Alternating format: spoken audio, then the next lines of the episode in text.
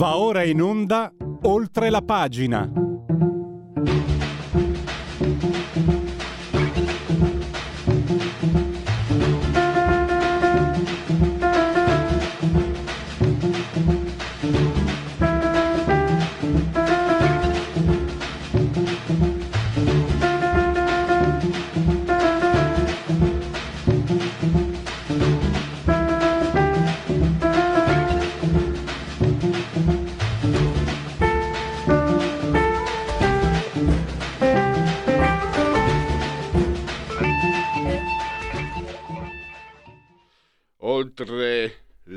Pagina insieme a Radio Libertà e al grande dottor Federico Borsari assiso sulla tolda di comando in regia tecnica.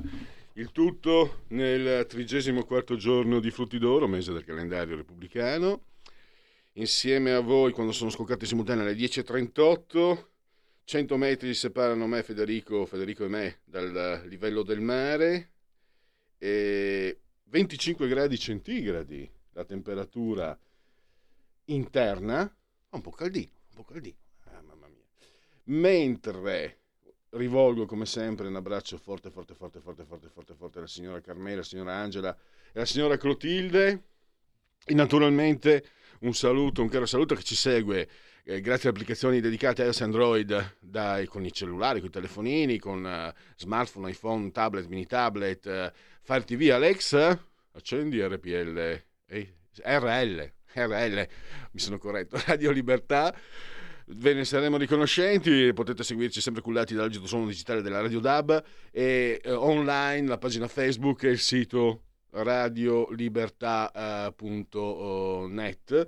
18.6 gradi centigradi sopra lo zero esterni, 44% l'umidità, 1017.9 millibar la pressione. Veniamo al dunque, parliamo, parliamo, torniamo, Pontida, eh, a sei giorni dal voto, lo facciamo con Pietro De Leo, che ieri sulle pagine del Tempo ha dedicato un'intera paginata, i sei punti di Matteo Salvini, 6 più 1 e io uno, sì, il federalismo sì, che discorsi, ma anche io credo molto nella flat tax, lo stop agli sbarchi, cioè è chiaro che insomma, non, secondo me non serve essere leghisti per concordare, poi bisogna vedere le, le, possibilità di portare a termine perché ci sono molti ostacoli, molti avversari, il primo è il voto di domenica che bisogna superare, ma ce n'è uno che io nel cuore da sempre, lo sapete, so che siete, in questo caso non succede spesso, ma in questo caso siete d'accordo con me, la no tax RAI.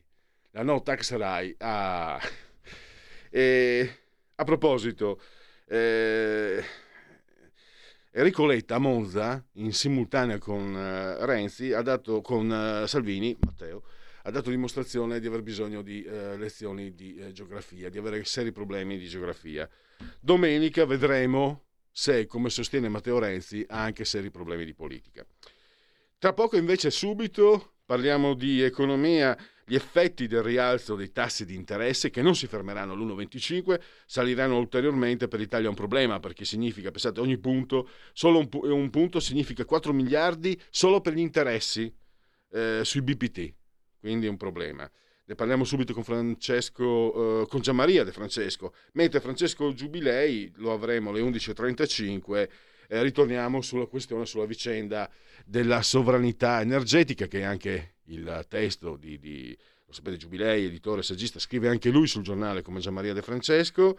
E, ehm, diciamo che vediamo, vediamo l'assoluta, come chiamarla, impotenza, inazione, immobilismo eh, da parte di chi dovrebbe prendere delle, delle, decisioni e c'è chi anche continua a, eh, a frapporsi, a contrapporsi eh, sulla, diciamo, sul, sul liberare risorse penso insomma al gas che, che c'è nei giacimenti che ci sono in Italia, penso certo il miniere al carbone non sono il massimo, ma in questo momento di emergenza poi supereremo. Ma adesso andiamo eh beh, continuiamo col momento di emergenza che è di tipo economico. Eh, Gianmaria De Francesco, lo abbiamo in collegamento Skype. Ciao Gianmaria, grazie per essere qui. Ciao, ciao, buongiorno a tutti. Allora, voglio partire. Eh. Tra l'altro oggi c'è un, articolo tuo anche, anche, oggi sul giornale, prezzi shock, pane e case sempre più cari, le conseguenze dell'inflazione. Tu eh, hai riepilogato le, eh, le, i cattivi gli effetti mh, brutti per l'economia italiana dovuti al rialzo dei tassi di interesse. Eh, Nagel, Nagel, il presidente di Bundesbank, ha detto che a ottobre bisognerà ritoccare ulteriormente cattive notizie.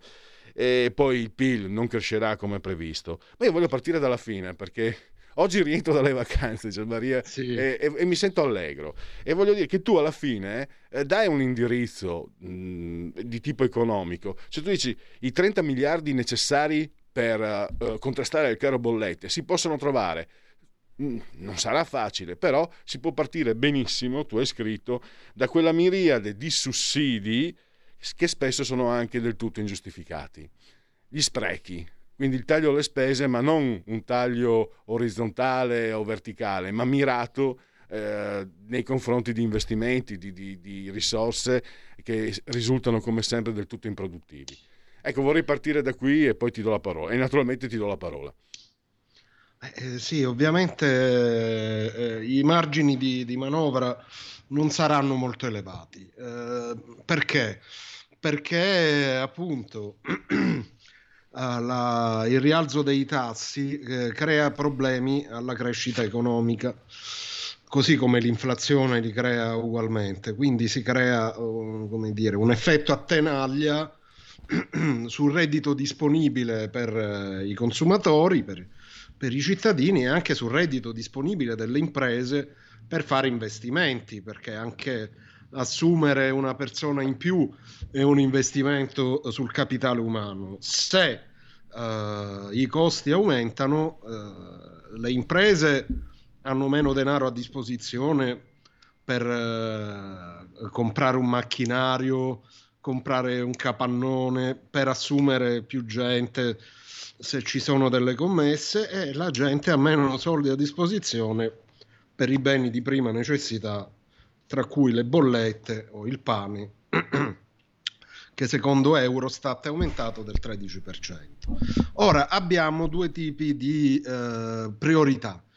Uh, la prima è quella di uh, trovare un sollievo ulteriore rispetto all'aumento dei prezzi energetici che ci sta attanagliando e eh, questo sollievo si può trovare, come chiede Salvini, con uno scostamento da 30 miliardi di euro.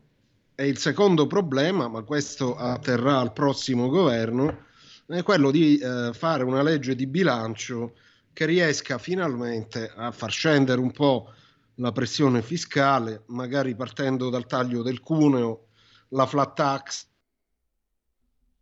tutto il centrodestra uh, la vede in maniera più o meno graduale, nel senso che non, non sarà subito al 15% per tutti. Allora, che cosa si può fare? Eh, la, l'unica cosa che si può fare al momento è appunto tagliare le spese improduttive. Uh, numero uno, quella parte di reddito di cittadinanza che dovrebbe essere destinata a politiche attive per il lavoro, ma in realtà non, eh, è solo un puro sussidio. Non, sono 3-4 miliardi, però eh, diciamo si può cominciare da lì. E poi ci sono tante altre spese fiscali, bonus, incentivi, sono tanti, eh, bisogna, le ricognizioni vengono fatte ogni anno in maniera puntuale partire da lì e poi c'è anche un discorso di contenimento della spesa pubblica per uh, della spesa corrente, non solo quella degli stanziamenti per, per i bonus fiscali che può essere rivista. E da lì bisogna partire. Perché? Perché eh, chiaramente in Europa con questi chiari di luna non avremo molto margine. Perché? L'inflazione fa scendere i consumi, il rialzo dei tassi fa scendere il PIL, come ho detto prima, perché uh, chiaramente il denaro costa di più e dunque eh, la circolazione della moneta tende a diminuire proprio perché costa di più e dunque si fanno meno investimenti e meno consumi, consumi di quelli per esempio a credito perché poi i tassi salgono.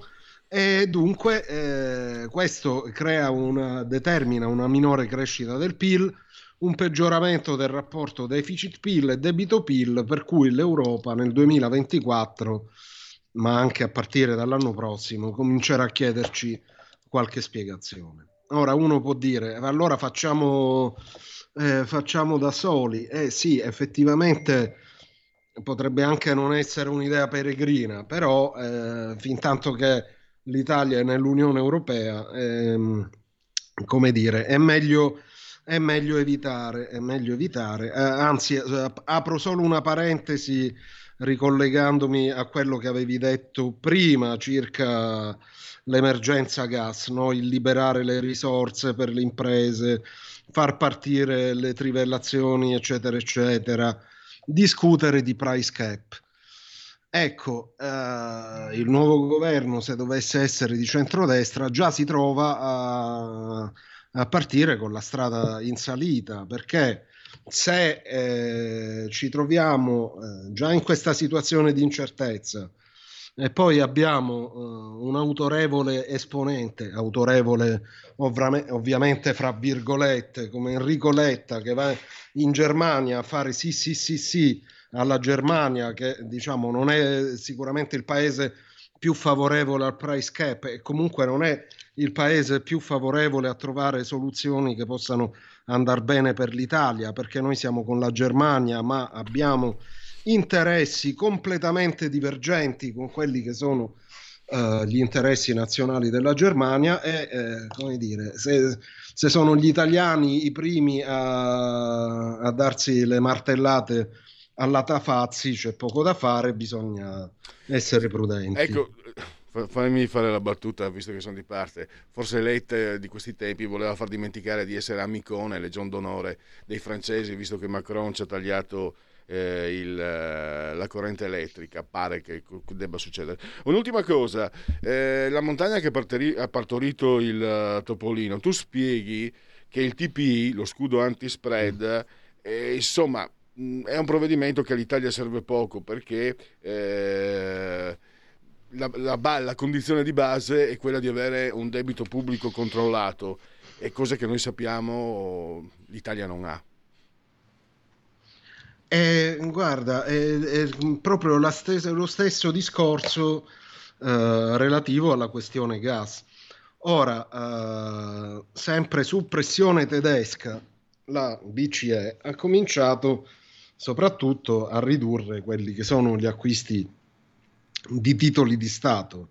Però ovviamente eh, anche la Germania e quindi la BCE non può permettersi di avere un'Italia con lo spread che va a 300-400, perché poi diciamocelo chiaramente, se salta, se salta l'euro, se salta, cioè se salta l'Italia, salta l'euro e salta pure la Germania eh, come si rischiava di fare circa 11 anni fa.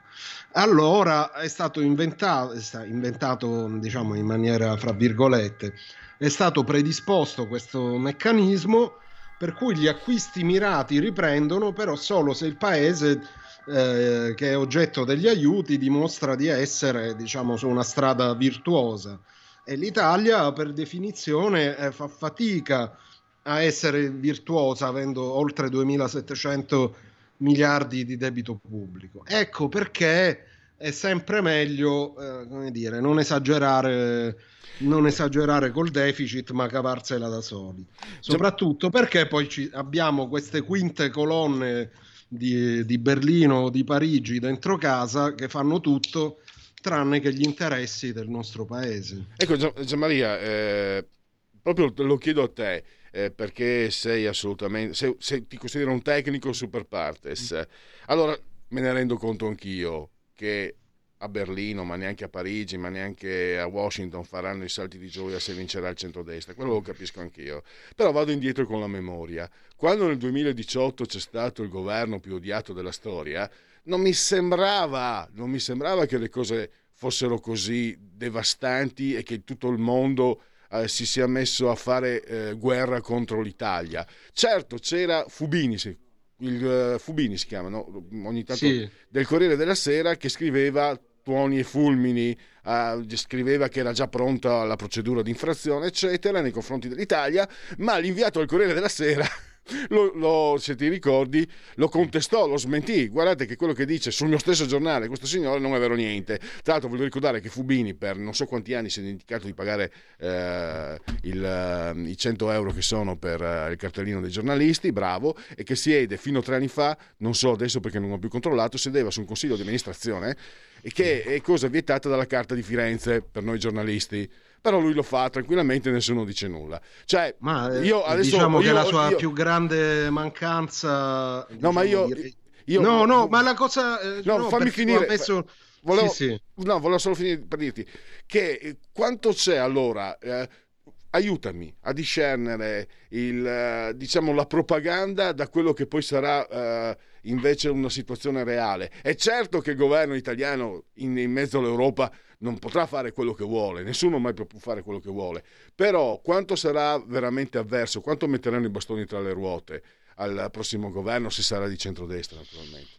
Eh, eh, diciamo che eh, anche se eh, quattro anni fa eh, la, la, mh, mm, dire, la, la causa di, di, quelle tensioni non fu, non fu certo l'orientamento di politica economica della Lega, c'è da dire che, eh, e bisogna ricordarlo, che eh, il, la prima bozza della legge di bilancio prevedeva una, una, montagna di denaro per il reddito di cittadinanza. Dopodiché, eh, chiaramente, e c'è questo problema, gli autorevoli commentatori, tra cui Fubini, e, e stavo dicendo, ma questo non lo dico, anzi è un collega che stimo e rispetto, però ri- stavo solo ricordando come lui stesso ammise qualche anno fa che quando la Grecia era sotto controllo della Troica si dimenticò di dire che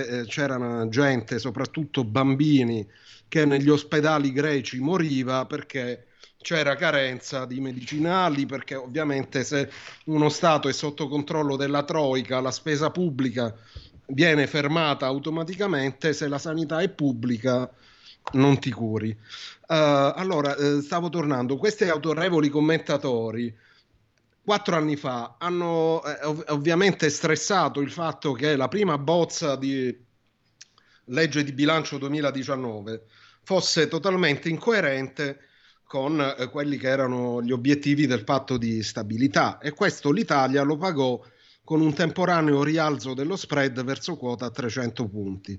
Poi l'allora ministro Tria corresse i conti e alla fine venne fuori che nel 2000 ehm, che eh, sia il 2018 che il 2019 eh, che furono caratterizzati per, largo, per larghi tratti dal, dal governo Lega 5 Stelle furono degli anni che si conclusero con eh, i conti pubblici più o meno sotto controllo, anche perché a fronte delle maxi spese per il reddito di cittadinanza si erano aumentate altre, altre tasse. Però il problema è lo stesso. Ora eh, è chiaro che il centrodestra non butterà i soldi fuori dalla finestra come hanno fatto i 5 Stelle con reddito di cittadinanza, però è chiaro che nel momento in cui ci fosse la proposta di fare della spesa pubblica anche per abbassare le tasse, sarà meglio eh, comunque che queste proposte abbiano una loro copertura finanziaria, perché altrimenti, e lo stiamo vedendo in questi giorni, cioè eh, avremo soprattutto nostri connazionali che ci faranno fare eh, e che continueranno a criticare ogni giorno quello che farà il nuovo governo mettendoci in difficoltà con le istituzioni europee. Ora, siccome noi non abbiamo un senso di patria, allora chi è più responsabile, come il centrodestra ha dimostrato di esserlo con questo governo Draghi, perché diciamo andare a morire eh, sotto i colpi del governo tecnico non piace a nessuno, eh, tranne forse al Partito Democratico che insomma pur di stare aggrappato lì eh, è capace di, di, votare tutto e il suo contrario, beh allora eh, il centrodestra se andrà al governo deve stare molto attento. Eh, beh, questo eh, è quello che, che, auspichiamo. Noi auspichiamo intanto che vada al governo e poi confidiamo anche che, appunto, che eh, l'esperienza ehm, costituisca tesoro per chi guiderà eh, questo paese. Gianmaria, ti ringrazio, grazie davvero Gianmaria De Francesco del giornale. Grazie e, a voi. E a risentirci a presto. A presto, ciao, ciao, ciao. Dunque, abbiamo Uh, ce la facciamo a fare un segui la Lega così ci prendiamo avanti col lavoro, Federico? Subito Pierluigi. E intanto ben trovato anche da parte mia. Grazie. Segui la Lega è una trasmissione realizzata in convenzione con La Lega per Salvini Premier. Dunque, segui la Lega prima che la Lega segua te alla Marciana o seguisca te alla Pellegrina eh, sono sul sito legaonline.it, scritto legaonline.it. Il programma si può scaricare facilmente, il programma di, è gratis, quindi al di là dei sei punti di cui andremo a parlare adesso con Pietro De Leo, più il settimo, bellissimo, eh, quello, la Notax Rai, eh, c'è il programma, quindi potete anche informarvi, confrontarvi, se siete a maggior ragione, siete simpatizzanti, elettori, militanti, potete anche magari si discute di politica ancora, no? in famiglia, nel bar, al lavoro, eccetera.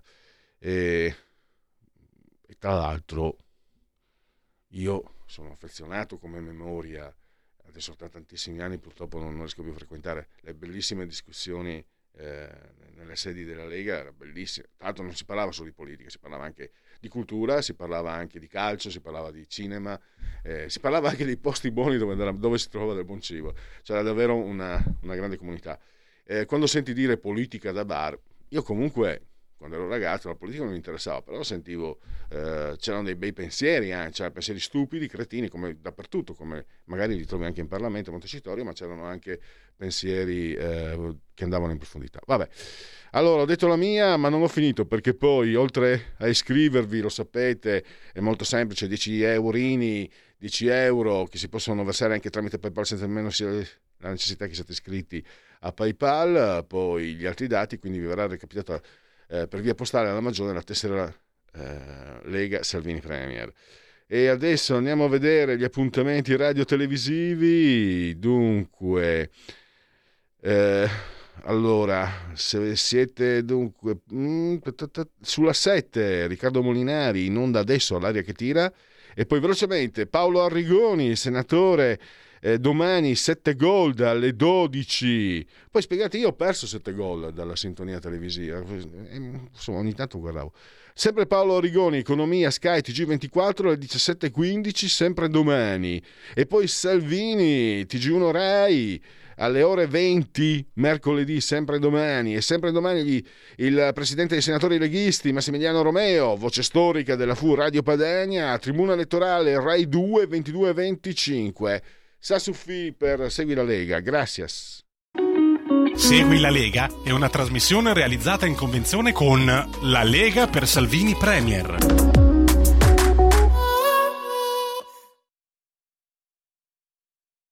Da oggi finisce il periodo di trasmissioni sperimentali a colori e inizia quello delle trasmissioni regolari, come deciso dal Ministero delle Poste e Telecomunicazioni. Cambia il giorno, cambia l'orario per la nostra Gabriella Monti con Mi ritorni in mente ogni mercoledì dalle ore 15 solo su Radio Libertà. Bacini, bacetti, baciotti. Buonasera signorina, kiss me goodnight.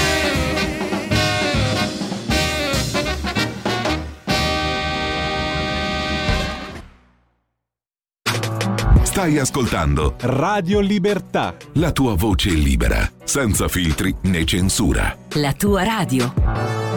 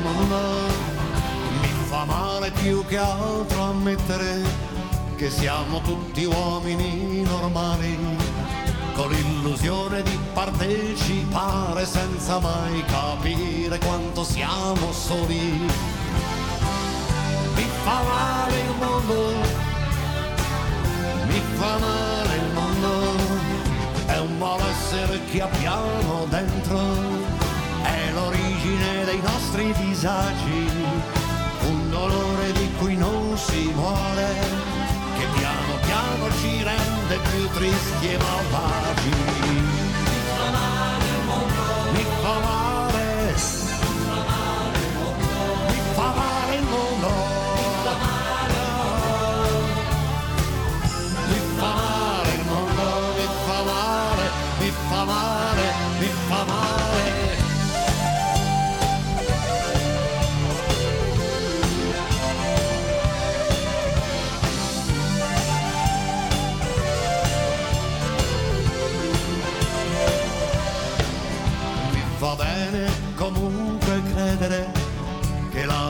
fiducia non sia mai scomparsa e che d'un tratto ci svegli un bel sogno e rinasca il bisogno di una vita diversa. Mi fa male il mondo, mi fa male il mondo, mi fa bene comunque illudermi che la risposta sia un rifiuto vero lo sfogo dell'intolleranza prenda consistenza e diventi un coro. Fa male il mondo, mi fa male il mondo, ma la rabbia che portiamo addosso è la prova che non siamo annientati da un destino così disumano che non possiamo lasciare ai figli e ai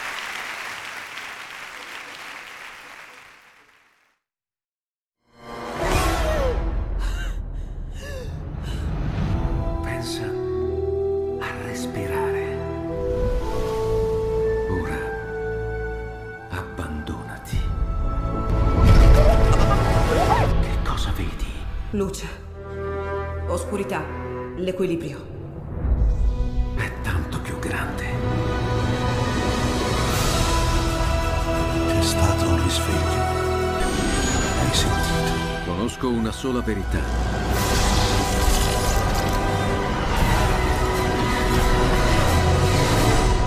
Movie Time ti fa entrare nel vivo del cinema, ti fa sentire come se fossi tu il protagonista del grande schermo.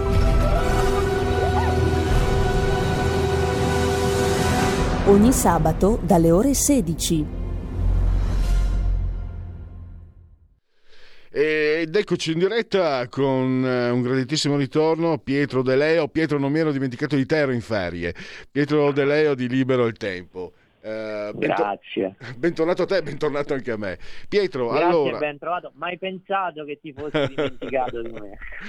Eh, Pietro, allora, Pontida a sei giorni dal voto, a 48 ore dallo svolgimento di questa manifestazione, i sei punti enunciati da, da Matteo Salvini, eh, più un settimo che io sinceramente amo moltissimo, la no tax RAI. E doveva essere diciamo, i, giornali non amici preconizzavano problemi, fallimenti, eccetera, invece eh, poi sui numeri si gioca sempre. Comunque eh, gli organizzatori hanno parlato di 100.000 persone, le foto dall'alto, tra l'altro eh, saluto l'ascoltatrice amica, amica Carlina, che c'era domenica Pontida, mi ha anche mandato delle foto dall'alto dove sostenere insomma che, che, erano io ho letto cifre ridicole non le cito neanche bisogna avere coraggio insomma per dire certi numeri. Ma al di là di tutto partiamo dalle tue impressioni generali. Eh, come, come ti è sembrato questo ritorno dopo tre anni per via del Covid, quello che ha detto Salvini, che, che idea, insomma, che, che, quadro disegneresti di, di, quello che è accaduto? Guarda caso anche in, in, modo molto accidentale, bisogna dire la verità, perché nessuno prevedeva la caduta del governo, quindi è una settimana dal voto, certo. quindi un significato ancora, eh, ancora più particolare. Prego. Ma è, un, è una legittima, doverosa... Eh insomma, un, un, legittimo e doveroso richiamo all'impegno, no? all'impegno elettorale quando manca una settimana, e questo è quello che è venuto dal palco. Eh, per quanto riguarda i contenuti, allora ci sono stati eh, molti aspetti interessanti, direi. Vabbè, sul piano interno abbiamo avuto la, la riproposizione di temi classici, eh, cioè dal, dalla flat tax, quota 41, eh, dal superamento della Fornero, le autonomie. Eh, una cosa che eh, insomma, ho trovato molto interessante è stato a un certo punto quando Salvini ha proposto un asse mediterraneo a livello europeo. E questa è una cosa molto importante, cioè fare più squadra con quei paesi tipo eh, la, come la Spagna, eh, come, il, come, la Grecia, eh, come il Portogallo, eh, che eh, diciamo, subiscono, eh, soprattutto questo Spagna e Grecia, subiscono in maniera più pesante il flusso migratorio dall'Africa. E questo è un dato molto, molto importante eh, su cui bisogna insistere. Eh, per quale motivo? Perché se noi vediamo il quadro europeo, eh, gli altri paesi con diciamo, delle analogie culturali eh, eh, eh, ed anche di aspettativa generale, A se lo fanno e come? Cioè noi vediamo l'Europa cosiddetta anseatica che si è messa tutta insieme e chi più chi meno comunque stanno tutti facendo muro di fronte eh, dinanzi all'ipotesi del prezzo del gas, del tetto al prezzo del gas. Poi eh, l'Europa di Visegrad è chiaro che da, da, da anni insomma, fa anche se adesso l'Ungheria va un po' per conto suo. Quindi questa idea di, eh, di cui si era anche parlato in passato, però di rilanciare eh, una sinergia mediterranea, per, no, ma non per disgregare l'Europa, ma per rafforzare certe istanze che le nostre non sono quelle dell'Olanda, evidentemente, no? Eh, eh, mi pare sia una, una, bella novità uscita da, da Pontida. Eh, detto questo però, ecco, noi siamo giornalisti, quindi dobbiamo essere un po' anche cattivelli, diciamo andare a cercare il pelo nell'uovo. Ci sono due cose su cui mi sentirei di, di, di dare una sorta di, eh, diciamo così, di eh, alert, no? eh, di, di, accendere una spia su due eh, su due cose che mh, mm, più che altro riguardano i toni. Il primo eh, è stato un po' il messaggio arrivato sull'autonomia, non tanto da lui ma quanto da altri che sono intervenuti, che, che mi è sembrato un messaggio un po' di un tono un po' troppo alto ehm, di fronte all'ottica eh, che, eh, mm, di andare al governo, un'ottica in cui all'inizio quantomeno serve, eh, soprattutto negli ultimi giorni prima del voto, serve dare un messaggio di coesione massima. Quindi da quel punto di vista mi è parsa un po' diciamo così una stonatura. Secondo poi, quando Salvini ha parlato degli Stati Uniti, ha fatto bene a dare un distinguo su, eh, su, Biden, perché è evidente che la presidenza Biden non sta facendo gli interessi né dell'Europa né tantomeno dell'Italia. Però come alternativa io più che parlare di Trump avrei parlato di conservatori americani, di repubblicani americani, perché Trump, vedendo come è finita la presidenza, mi pare un po' poco utilizzabile come modello in questo momento. Io credo che Salvini giustamente si riferisca a tutto quello che Trump ha fatto sul piano fiscale e sul piano di politica estera, però in questo momento eviterei un riferimento diretto a Trump.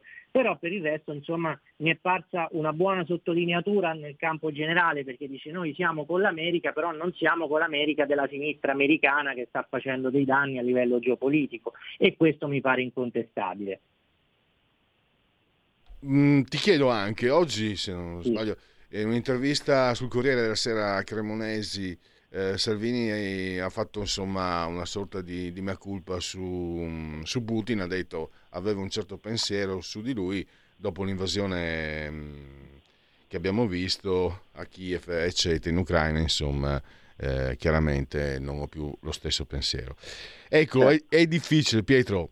Eh, eh, voglio vederla da questo punto di vista. Non entro neanche nel merito Putin si rischia sempre situazioni divisive io per esperienza so che un, che un, uh, un politico, non perché è stupido, non perché è scemo, anzi, non può permettersi il lusso di dire ho sbagliato.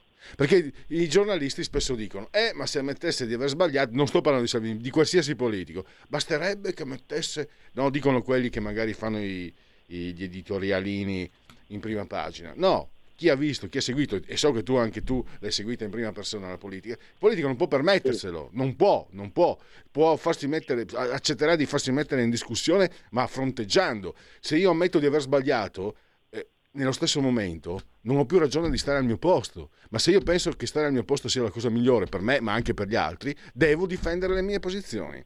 Il fatto allora che in un certo senso eh, ci sia stato questo eh, questa specie di, di, di, marcia indietro, insomma, eh, nei confronti di Putin. Eh, come la consideri? Che, che, che, mossa, la, che tipo di mossa, come la vedi come mossa? Ma secondo me era una mossa logica, ehm, perché comunque è cambiato, è stato stravolto il quadro geopolitico, e, insomma che Putin abbia esercitato per anni un, una certa attrattiva su un mondo conservatore sovranista europeo era nelle cose, ma era nelle cose anche perché comunque cioè, quando noi saremo eh, diciamo così, più lucidi per analizzare la situazione e quello che è stata la politica russa, la politica di Putin in Russia. Insomma, Putin aveva rivendicato anche certi valori della tradizione, della spiritualità che in un'Europa eh, solcata dal laicismo esercitava anche una certa fascinazione verso chi insomma quei valori della tradizione anche in Europa voleva rivendicarli. E poi però è stato Putin che ha deviato completamente da tutto questo, eh, ha dato luogo a quell'invasione sanguinaria, violenta, eh, senza nessuna giustificazione che ha cambiato veramente le carte in tavola. Perciò, insomma, una, un dire, co- un sottolineare il fatto che le cose sono cambiate e io cambio idea, a me non pare, una, non pare, un peccato, francamente, anzi è doveroso, è doveroso riconoscere che anche lo stesso Berlusconi l'ha detto, no? l'ha detto a Roma, io c'ero quando ha fatto la convention eh, ad aprile, ha detto nessuno immaginava questa deviazione di Putin.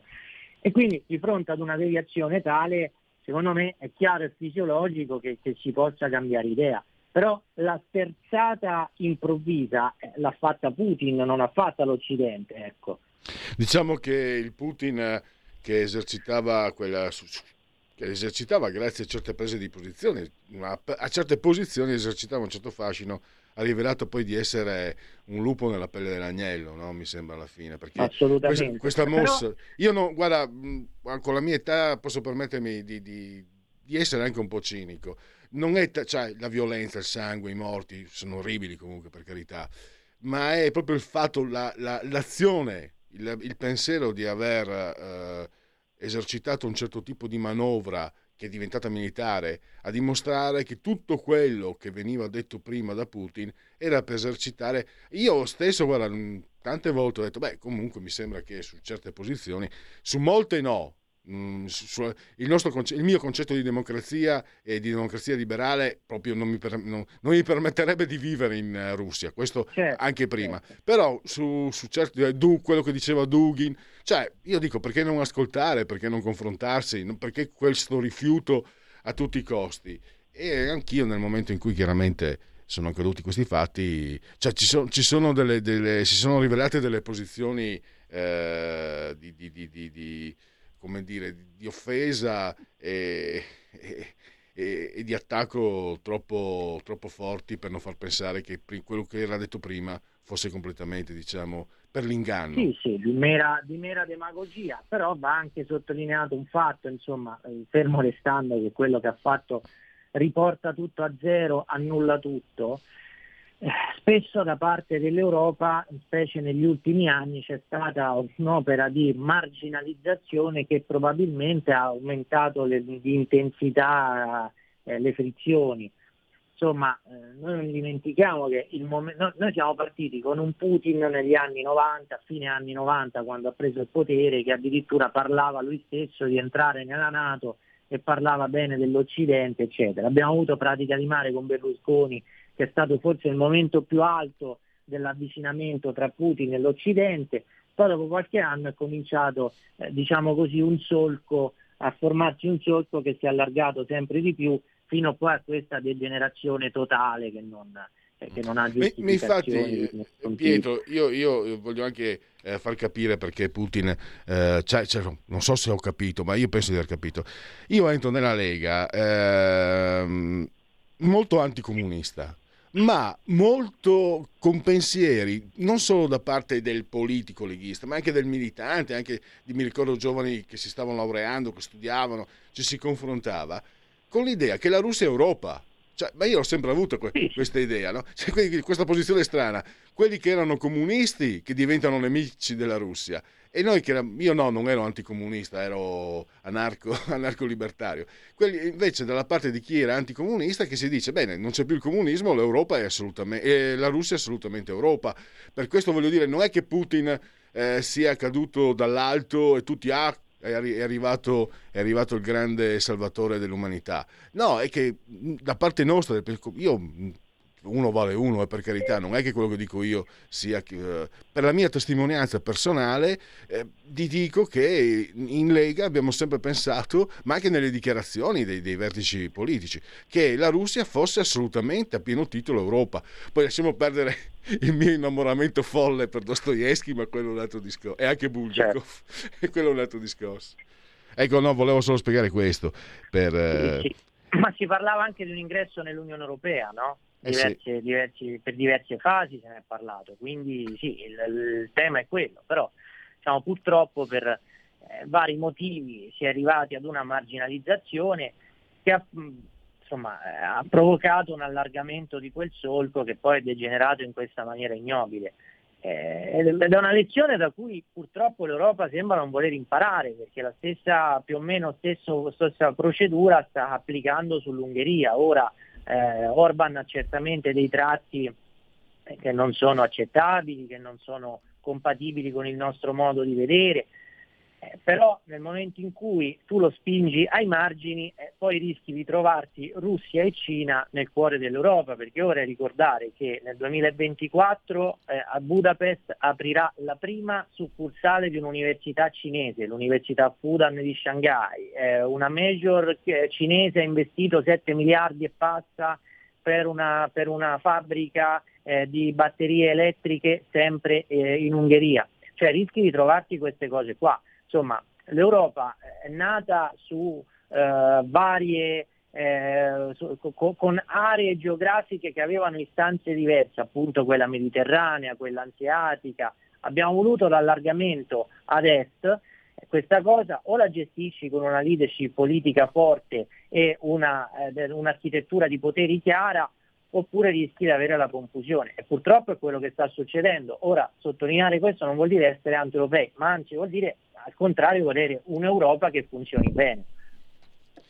E, ehm, per quanto riguarda i, i punti indicati, eh, mi sembra che comunque siano, siano, coerenti con quello che la Lega ha sempre detto, insomma, sulle tasse, sul, sui sì, flussi sì, migratori, poi... Assolutamente. Sì, diciamo che quando Salvini dice metteremo un medico alla sanità e un diplomatico agli esteri, a qualcuno saranno fischiate le orecchie, ma quello quella la metto insomma, fa parte della dialettica politica. E il punto è, come, quante possibilità, qual è la strada eh, da indicare, qual è la strada da individuare eh, per far sì che questi che sono, che sono intenti che fanno parte del, proprio del tessuto connettivo politico della Lega, non è che sono promesse eh, faremo crescere Certo. più, più pilo per tutti, no, sono cose che fanno proprio della storia. Insomma, Salvini stesso l'ha dimostrato quando è stato ministro degli interni con gli sbarchi, i decreti sicurezza, anzi con i non sbarchi impediti. Eh, però naturalmente sai meglio di me, Pietro, che ci sono forze eh, contrarie che non saranno solo quelle in Parlamento. Mm, insomma, prima con un altro ospite abbiamo parlato di, di Enrico Letta che per far dimenticare di essere legion d'onore francese, l'amicizia con Macron che non ci dà più la corrente elettrica, è andato a baciare la pantofola in Germania per parlare Sì. male, per parlar male del, prossimo- del possibile prossimo governo di centrodestra in Italia. Non è stato un bel gesto, secondo me. Però dal- dalla misura no, di quanto sarà, eh, si dice in friulano, gotte spesse fuori il clap, no? cioè nel senso che eh, la, la costanza eh, alla fine provoca, cioè può provocare veramente danni seri. Ma sì, insomma, la- che, che- che dal- presumibilmente se vincerà il centrodestra come pare, che da lunedì si metteranno in moto certi meccanismi che fanno capo, diciamo così, al generone progressista che sta ovunque, dalle istituzioni europee alle- alla- al mondo della cultura, eh, al, al mondo ovviamente politico, eh, questo è indubbio. Insomma, bisognerà, allora, bisogna fare due cose secondo me. Allora, il primo, scoprire, eh, sperimentare e mettere in campo un metodo di lavoro serio e chiaro nel centrodestra, perché è inutile girarci intorno. Le tre forze hanno delle sensibilità diverse, d'altronde si chiama coalizione non a caso, se no si chiamerebbe partito unico, però ecco, bisogna eh, mettere in campo un metodo di confronto tra- ta- eh, tale per cui i panni sporchi si lavano in casa, nel senso che non è che ogni qualvolta c'è una differenza bisogna andarla per forza a twittare o a dire ai giornalisti e questo vale per tutti. Eh, quindi cercare di creare una sintesi ma prendersi il tempo affinché questo avvenga e, e- e parlare poco perché bisogna dare il senso massimo di coesione finché non hai deciso ovviamente, poi quando hai deciso comunichi. Punto due, eh, bisognerà avere una grandissima abilità di parlare, eh, di parlare nel contesto europeo, di parlare con gli interlocutori sovranazionali, perché è vero che tu devi saper bene rivendicare le tue istanze, però questo non può mai avvenire in una logica di scontro eh, iniziale. Cioè bisogna cercare sempre di trovare la massima sintesi interloquendo e mettendo veramente tutta l'abilità politica in campo, perché già ci sono con i fucili puntati, già pensano che il prossimo governo sia un governo disgregante, cosa che non è vero a livello europeo, quindi bisognerà giustamente avere un atteggiamento diverso rispetto al supinismo della sinistra che ogni volta che va a Bruxelles prende ordini e viene qua, eh, torna in Italia e li esegue. Però diciamo con quell'abilità di equilibrio di, di rivendicare le istanze. Per questo diciamo quello che diceva Salvini di fare un blocco con i paesi mediterranei può essere molto utile. Eh, la politica è questo, la politica è equilibrio, la politica è portare a casa le cose dopo anche un lavorio faticoso e ci vorrà quello, ci vorrà quello perché oltretutto l'Europa è debole e cerca capri espiatori, eh, io temo quello, io temo la ricerca del capro espiatorio per, eh, eh, per eh, eh, nascondere le debolezze. Qui sono mesi che è scoppiata la guerra eh, in Ucraina, ancora non abbiamo soluzioni. Sul... L'unica cosa che ha detto l'Europa, la Commissione è consumate di meno. Questo ero capace anch'io a capirlo. Non ci sono soluzioni sul mercato energetico. Sull'agricoltura sono state trovate soluzioni parziali e siamo ancora troppo dipendenti dalle navi, se partono, se non partono, se arrivano, se si fermano a metà strada. Lì e, e, e, soprattutto non c'è un mediatore europeo in campo tra le due parti, tra la Russia e l'Ucraina. Quindi con tutto questo deficit la cosa più facile che è qual è? Eh, dare la colpa, addossare la colpa, ah no ma lì c'è un governo che è nemico, ah no ma il tal leader ha detto una cosa e il tal altro ha detto quest'altro. Quindi bisogna, non bisogna prestarsi a questo gioco, secondo me questa è, è la chiave dal 26 in avanti. Eh, siamo alla conclusione, mentre spiegavi no, questi consigli, avevo letto mentre ero in vacanza eh, non so quale fonte, suggeriva di fare la doccia in due, no?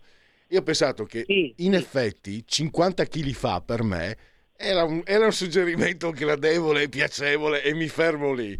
Ade- dirmelo adesso che faccio fatica a entrare nel box doccia mi sembra, mi sembra una stupidaggine.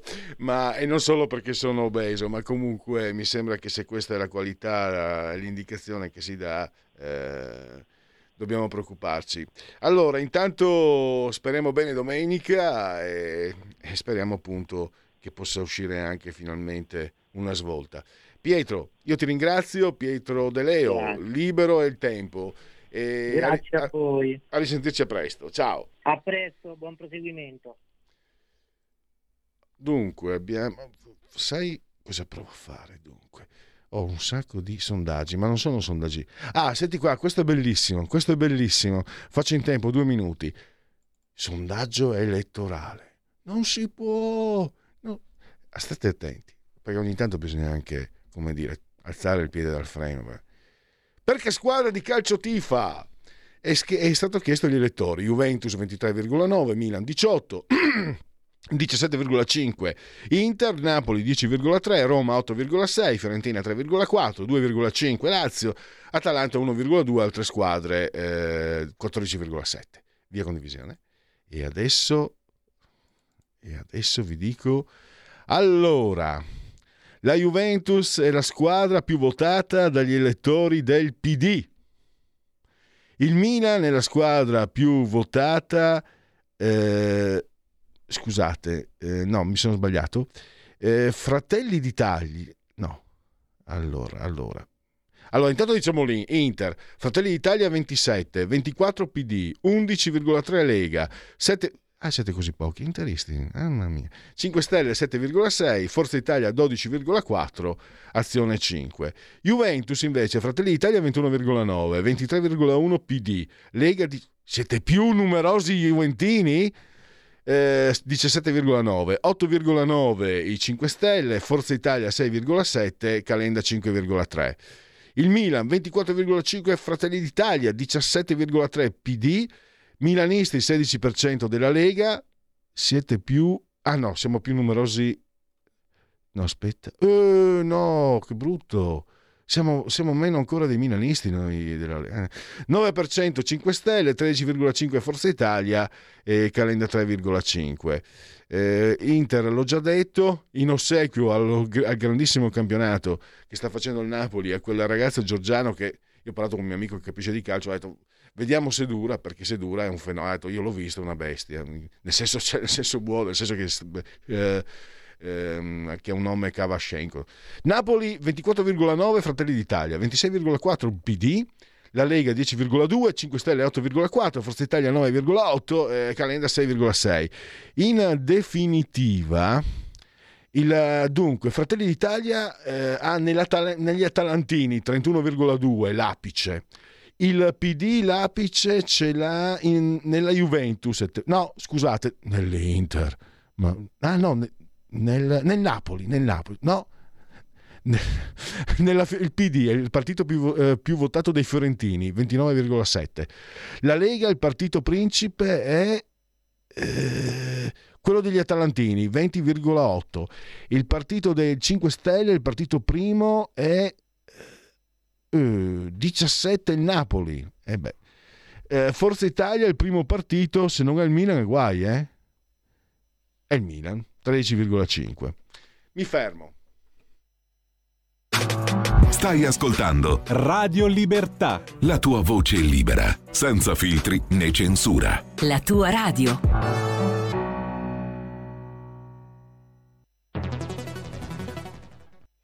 C'è chi te la racconta sbagliata e chi te la racconta male. C'è chi te la racconta tagliata e chi te la racconta al contrario e chi non te la racconta affatto. QDS te la racconta giusta. Ogni giorno la tua terra, il suo presente, le sue attese, la sua volontà di rinascita. Leggi, abbonati, scegli il quotidiano di Sicilia. L'informazione giusta per crescere insieme.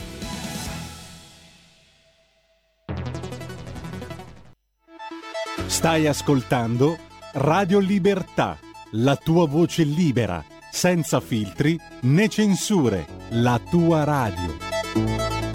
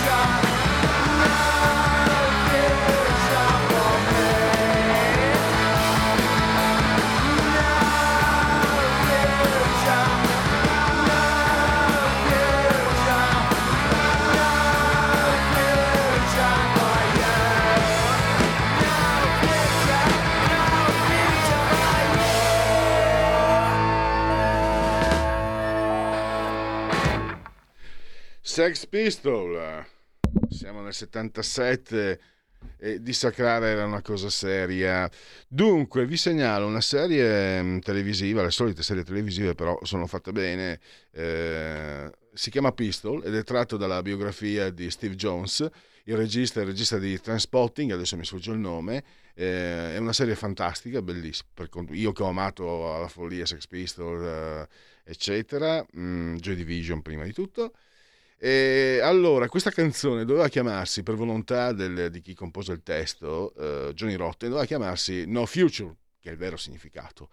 Ma Malcolm McLaren, che era il loro produttore, nella biografia di Steve Jones, perché questo Pistol è tratto dalla biografia di Steve Jones, che è il chitarrista. Eh, nel libro è mm, Malcolm McLaren, nella serie televisiva invece è il boss della mm, Richard Branson, il boss della Virgin, che decidono di chiamarla God Save the Queen e di posticiparne l'uscita per farla coincidere con il giubileo della regina nel 1977 per avere eh, più richiamo. D'altronde, mo- ho sentito in questi giorni, ma lo sapevo anche prima, in Inghilterra la casa, la casa regnante la chiamano la ditta. E quindi questo spiega molte cose. Insomma, gli inglesi prima di tutto il senso degli affari. Ma veniamo invece al senso degli affari che non sanno fare certuni in Italia e, e questo ci sta costando molto caro, soprattutto in campo energetico. E ne parla, ne parla da tempo, ha scritto anche un libro sulla sovranità ge- energetica di cui abbiamo parlato poco tempo fa, Francesco Giubilei che abbiamo in collegamento, eh, che saluto e ringrazio. Benvenuto Giubilei. Buongiorno, buongiorno e grazie per l'invito. Allora, ricordo ancora mh, editore, saggista, fa parte anche del comitato eh, scientifico per il futuro dell'Europa, presidente della fondazione eh, Tatarella e poi mi sfugge ancora qualcosa. E, allora, è un punto, mh, dottor Giubilei, è un punto sul quale lei insiste e tanto, lei, tanto più lei insiste più emergono discrepanze, contraddizioni, manca- immobilismo, mancanza di volontà e stiamo andando insomma io non voglio fare allarmismi, però stiamo andando verso il baratro la- con la questione energetica.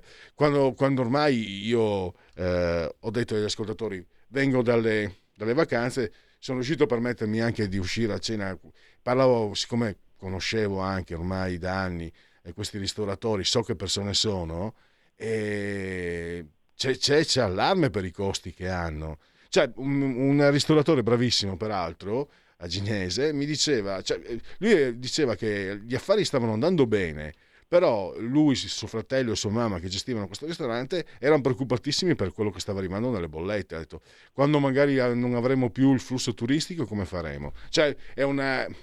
È una sineddoche, il tetto per indicare le case, una piccola testimonianza che però mi sembra sia diffusa e, e- e non si vede qualcuno che prenda il timone e cerchi di portare nella direzione giusta l'approvvigionamento energetico di questo paese. Prego. È è esattamente, è esattamente così, soprattutto quello che sta accadendo negli ultimi eh, mesi è che eh, sostanzialmente non si guarda a quello che è il reale problema, ovvero si tende a mh, scaricare tutta ehm, la colpa della situazione che stiamo vivendo sulla guerra in Ucraina, che ha senza dubbio inciso in quelli che sono gli aumenti delle- eh, dell'energia per l'Italia e per altri paesi europei. Quindi mh, eh, la guerra in Ucraina è senza dubbio una concausa, però non è l'unica eh, motivazione per cui ci troviamo in questa situazione, anche perché gli ascoltatori ricorderanno che già dalla metà del 2021 ci trovavamo in una situazione di aumento del costo dell'energia, ancora prima che scoppiasse la guerra in Ucraina. Gli aumenti dell'energia sono avvenuti già dall'estate del 2021, senza dubbio anche per una strategia russa che probabilmente anticipava quanto sarebbe poi accaduto nei mesi successivi, per cui eh, il gas è stato ed è tutt'oggi utilizzato come un'arma geopolitica e quindi si eh, è aumentato anche quello che è il costo del gas per una strategia che poi avrebbe portato alla guerra in Ucraina, ma poi c'è stato un aumento determinato anche dal fatto che c'è stata una ripresa dei consumi nel momento in cui siamo usciti da quella che era la fase più acuta della pandemia, quindi le persone banalmente hanno ripreso ad andare al ristorante, hanno ripreso a viaggiare, hanno- le aziende hanno ripreso la produzione che era diminuita, si era interrotta addirittura nel corso della pandemia e ciò ha fatto sì che aumentasse la richiesta di energia. A fronte di un aumento di domanda di energia, quella che era l'offerta di energia non era però sufficiente nelle eh, quantità necessarie con quelli che erano dei prezzi del passato e quindi c'è stato un aumento del costo dell'energia. Un aumento del costo dell'energia che è determinato però anche da una serie di errori grossolani che sono stati compiuti dall'Unione Europea e dall'Italia in politica energetica negli ultimi anni. Ne provo brevemente a riassumere qualcuno. Anzitutto il cosiddetto Green Deal, quindi la transizione ecologica compiuta con delle modalità errate per cui abbiamo dismesso in modo troppo rapido le fonti energetiche tradizionali, salvo poi riaprire il caso delle centrali a carbone è emblematico. Dopodiché una lentezza invece dal lato delle rinnovabili, per cui il fabbisogno energetico prodotto dalle rinnovabili è ad oggi insufficiente e poi c'è stata una politica energetica che ci ha portato a legarci troppo a un unico fornitore sul tema del gas e parlo ancora una volta sulla Russia e quindi la Germania ha una responsabilità forte perché la Germania ha deciso di investire su un altro gasdotto, il cosiddetto Nord Stream 2, che collega Germania alla Russia e lo ha fatto a discapito del corridoio meridionale, il corridoio mediterraneo, in cui l'Italia poteva giocare un ruolo importante come hub anche col gasdotto Poseidon che non è mai stato costruito al largo di Cipro con, ehm, con, arrivando al sud, al sud Italia. Quindi questi sono solamente due dei tanti errori compiuti dall'Unione Europea, però quello che è accaduto è che abbiamo fatto una politica energetica europea, e cito un ultimo esempio, italiana, diminuendo per esempio quelle che sono le estrazioni di gas italiano, siamo passati da 20 miliardi di metri cubi a 3 miliardi e i 17 miliardi che ballano sono stati sostituiti dal gas russo, quindi una serie di scelte di carattere politico che ci hanno portato a trovarci nella situazione in cui siamo ad oggi.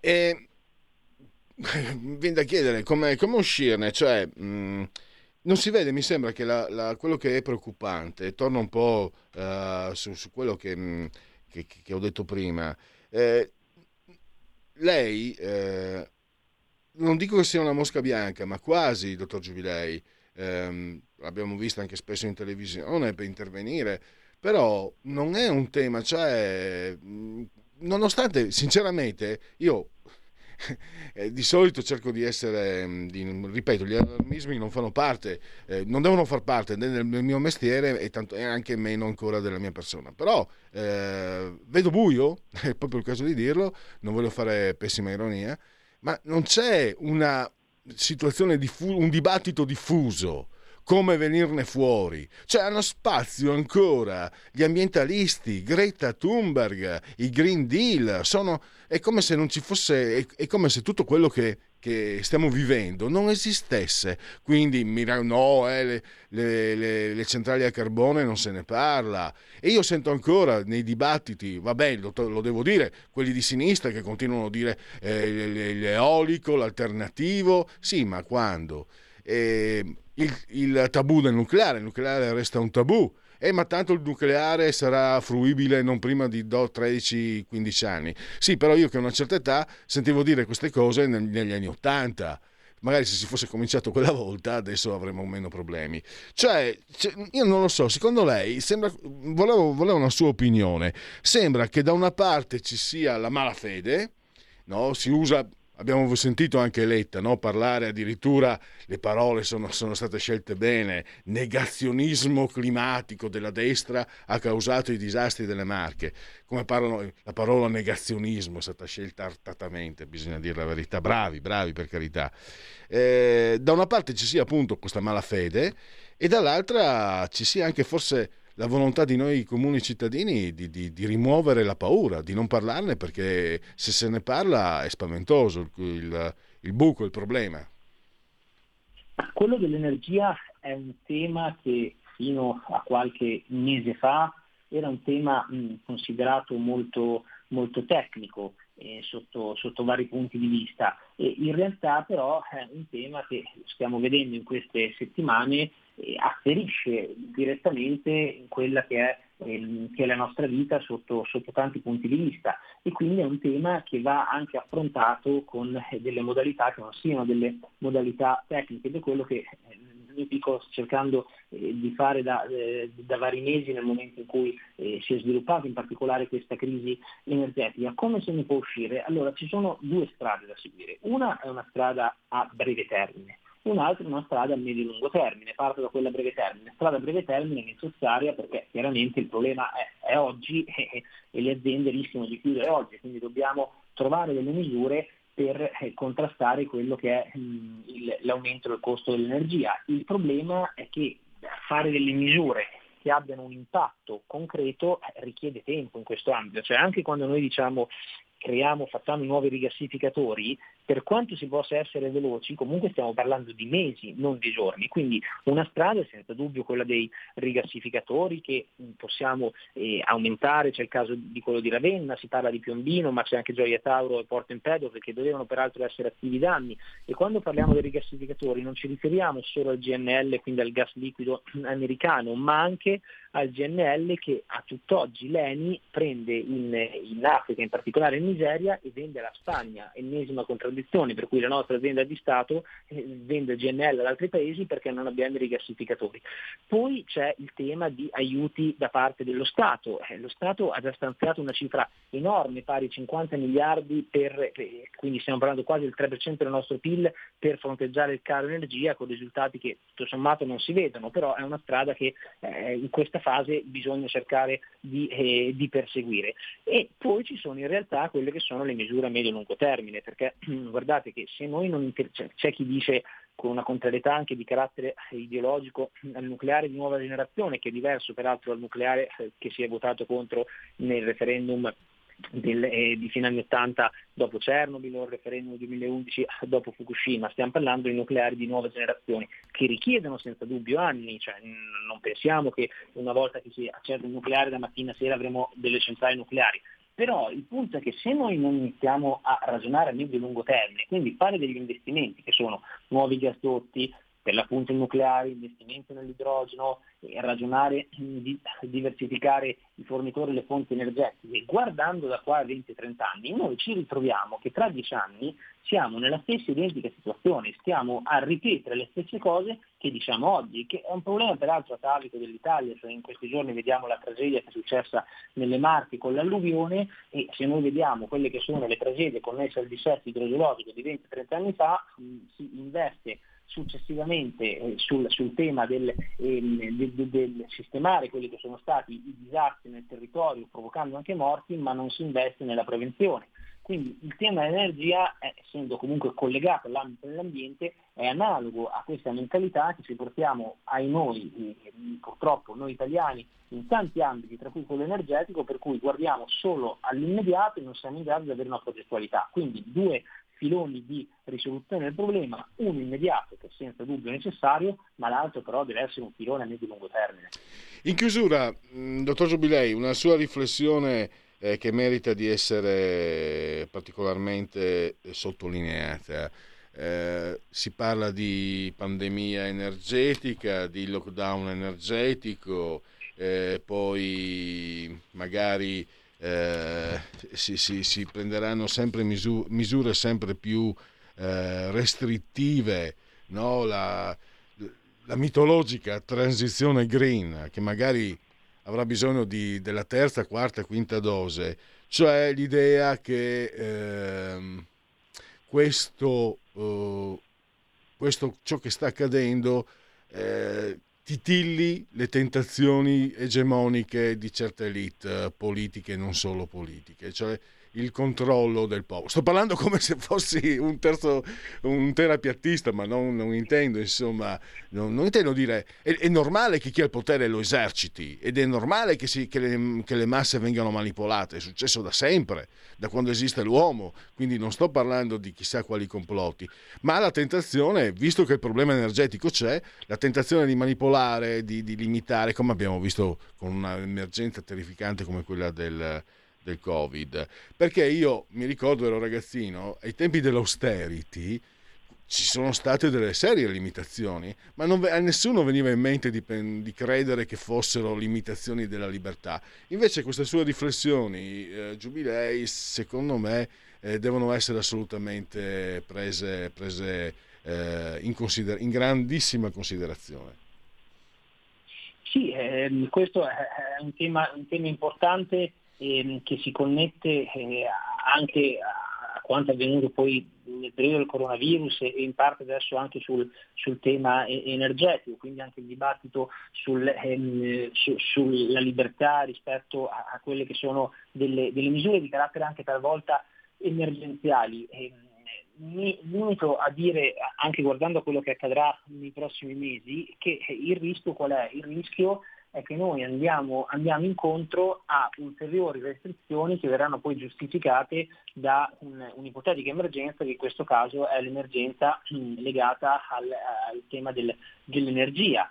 Quindi eh, quella che è stata la proposta da parte della Commissione europea è sostanzialmente di ehm, introdurre un razionamento energetico. E questa è una proposta già presentata nero su bianco qualche giorno fa alla Commissione europea per cui ci dice che noi dovremo, eh, noi cittadini, nel corso del- della giornata, nel momento in cui si dovesse eh, verificare una situazione di crisi energetica, parlo in particolare nel periodo invernale, dovremmo sostanzialmente avere un razionamento energetico per 3-4 ore nel corso della giornata attraverso quelli che sono i cosiddetti contatori intelligenti per cui se accendiamo semplificando due ehm, elettrodomestici energivori in contemporanea, quindi ipotizziamo un forno e il, il phon, eh, il rischio che salti, che salti l'energia elettrica attraverso questi contatori che da remoto abbassano quello che è la capacità di, eh, di corrente delle case. E quindi questa è una misura che non è una misura di diminuzione volontaria dell'energia elettrica, ma è una diminuzione obbligata e quindi eh, pone anche un tema eh, connesso anche a quella della libertà, cioè ovvero avere la Commissione europea, l'Unione Europea che entra nelle nostre case e ci dice come dobbiamo, come dobbiamo vivere eh, ancora una volta. E questo è drammatico perché è frutto, come abbiamo spiegato nel corso di questa chiacchierata, è, è frutto di una serie di errori politici che sono stati compiuti, cioè l'Unione Europea che a causa delle sue politiche energetiche negli ultimi anni ci ha portato in questa situazione, ora non solo è incapace di risolvere la situazione, ma che cosa fa? Eh, ci impone dei, dei razionamenti, cioè l'unica vera grande soluzione che è stata proposta al momento è il razionamento energetico. Ecco, questo permettetemi di dire è, è sbagliato perché è sintomatico di una, una- una politica in ambito, in ambito energetico che è per l'ennesima volta fallimentare. E con questo direi che possiamo concludere. Io ringrazio Francesco Giubilei per la, la sua partecipazione. Grazie davvero e a risentirci a presto, dottor Giubilei. Grazie, grazie a presto. E abbiamo il tempo, dunque, eh, Federico, andiamo. Istat, dati Istat. Eh, sul lavoro, nel secondo trimestre l'input di lavoro misurato dalle ore lavorate è aumentato dell'1,3% rispetto al trimestre precedente e del 5,1% rispetto al secondo trimestre 2021. La dina- dinamica è simile a quella osservata nello stesso periodo per il PIL, che è cresciuto dell'1,1% in termini congiunturali e del 4,7% in termini tendenziali. Togliamo la condivision.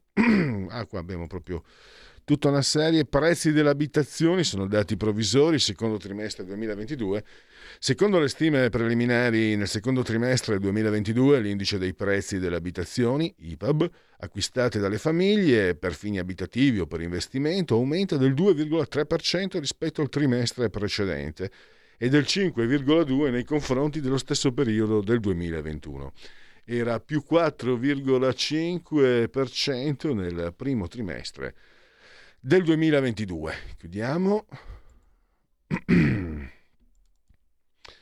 Prezzi al consumo agosto 2022. Nel mese di agosto 2022 si stima che l'indice nazionale dei prezzi al consumo per l'intera collettività, NIC, all'ordo dei tabacchi registri un aumento dello 0,8% su base mensile e dell'8,4% che è l'equivalente dell'inflazione, tra l'altro, su base annua, da più 7,9% del mese precedente, confermando la stima preliminare. E ancora Istat, commercio con l'estero e prezzi all'import.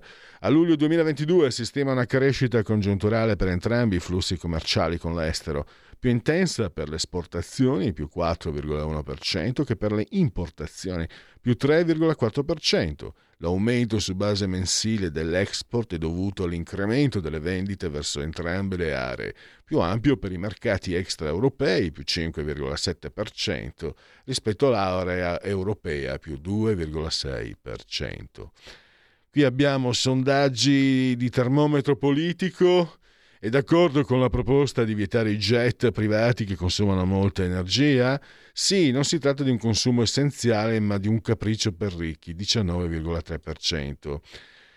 Eh, sì, se gli altri chiedono di risparmiare persino sulla cottura della pasta, non si capisce perché i ricchi non dovrebbero rinunciare al jet privato, 18,7%. Sono a favore di una eh, limitazione, di un innalzamento delle tasse sul carburante usato dai jet, non, non a un loro divieto, 22,4. No, emettono una parte molto piccola delle emissioni di CO2 complessive, si deve agire sulle fonti di inquinamento principali, no? sui jet, 11,4%. No, si tratta solo di invidia sociale, le persone devono essere libere di muoversi come vogliono. 23,8%, non so 4,4%. Guardate, questo sondaggio tra l'altro entra un po' anche nel, nel merito di quello di cui abbiamo discusso anche con Giubilei, perché di questi tempi eh, c'è anche chi queste, pensa che sia urgente fare queste riflessioni. C'è stata una polemica enorme con i giocatori del, del Paris Saint-Germain che hanno un po' scherzato su questo, potete immaginare. Secondo lei come è stato utilizzato il tema della giustizia negli ultimi anni? Mi sembra che finalmente sia stata valorizzata e si combattano con eh, della scienza, scusate, della scienza, scienza, scienza. Eh, valorizzata e si combattano con più forza le teorie pseudoscientifiche. 11,2. Non è stata difesa abbastanza, le teorie complottiste e pseudoscientifiche hanno preso forza più che mai sui social e in rete, questo lo pensa il 42,3%. La scienza da tempo viene usata come strumento di controllo da parte del potere. Alcuni divulgatori e scienziati sono corrotti in malafede, lo dice il 26,7%. Sono anni che gli scienziati si contraddicono, sbagliano, spesso le previsioni non sono preparate come vogliono far credere non so il 6% e invece si contraddicono gli scienziati il 13,8%. Mi ricordo Federico che fu istruttivo, illuminante, tanti anni fa ero giovane, parlavo con, eh, non so in, in che situazione, con un medico molto bravo, molto in gamba, e mi ricordo che lui mi disse, vedi Pierluigi, tutti pensano che il medico sia quello, è solo statistica, noi facciamo, eh, quando interveniamo, quando cerchiamo una malattia, partiamo da basi strettamente statistiche. Questo me lo disse tanti anni fa e credo che adesso la ricerca magari possa, possa eh, far cambiare alcune considerazioni, ma alla fine eh, credo che sia quello fondamentalmente il, non mi ricordo neanche più che mi lo disse, una frase che mi è rimasta impressa. Dai più parti, scienziati VIP e influencer aggiungono appelli al risparmio energetico, si vede l'esempio della bollitura della pasta. Che ne pensa? Fanno bene, serve a sensibilizzare i cittadini, 24,6%, risparmio necessario, ma non credo che questi appelli facciano la differenza, 31,3%. A fare questi appelli sono persone ricche che chiedono agli altri di fare sacrifici che loro non fanno, 29,3%. Anche se avessero ragione nel merito, si tratta di un'intromissione nella vita privata dei cittadini, quindi da condannare, 12,6%. E possiamo chiudere perché è arrivato il tempo. Sono tornati genetriaci, commemorazioni e ricorrenze. Il 34 giorno di Frutti d'Oro, mese del calendario repubblicano, qui a Radio Libertà, che si abbona a Radio Libertà campa oltre cent'anni. Meditate, gente, meditate. Ecco, cominciamo con una data triste. Eh, nel 2015, 20 settembre, morì Gilberto Neto, un uomo carissimo, carissimo, è un uomo, è uno studioso di grandissimo valore. Ci manca. Poi, miei, amici, miei cari amici, vicini lontani, Nunzio Filogamo, Cesare Zavattini, tre nomination, zero Oscar, Totò il Buono, Miracolo Milano. Eh, Miracolo Milano il film, Totò il Buono è, diciamo, il racconto lungo, romanzo, insomma, bellissimi entrambi. Beh, Miracolo Milano, io non sto a dire niente perché è, è, è un miracolo quel film. De Sica. Sofia Loren, Sofia Scicolone. Pensate che ha una nonna di origini venete eh, e disse in un'intervista di tanti anni fa, non sono italiana, sono napoletana, è un'altra cosa. Un grande artista nell'informale Mario Schifano, la meravigliosa Mia Martini, Domenica Bertè da Bagnara Calabra, meravigliose eh, e sua sorella, anche lei compie gli anni solo che è nata tre anni dopo, nel 47 Mia che purtroppo non c'è più, oggi Loredana Bertè. E poi abbiamo Giancarlo Pasinato, calcio, giocò sia nell'Inter che nel Milan, nel Padovano Pasinato, eh, la slinguazzatrice di cani, Asia Argento, e Belen Rodriguez, che insomma basta la parola.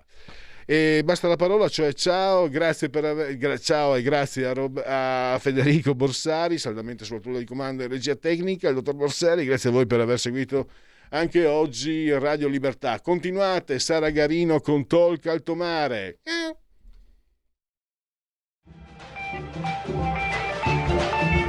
Avete ascoltato oltre la pagina.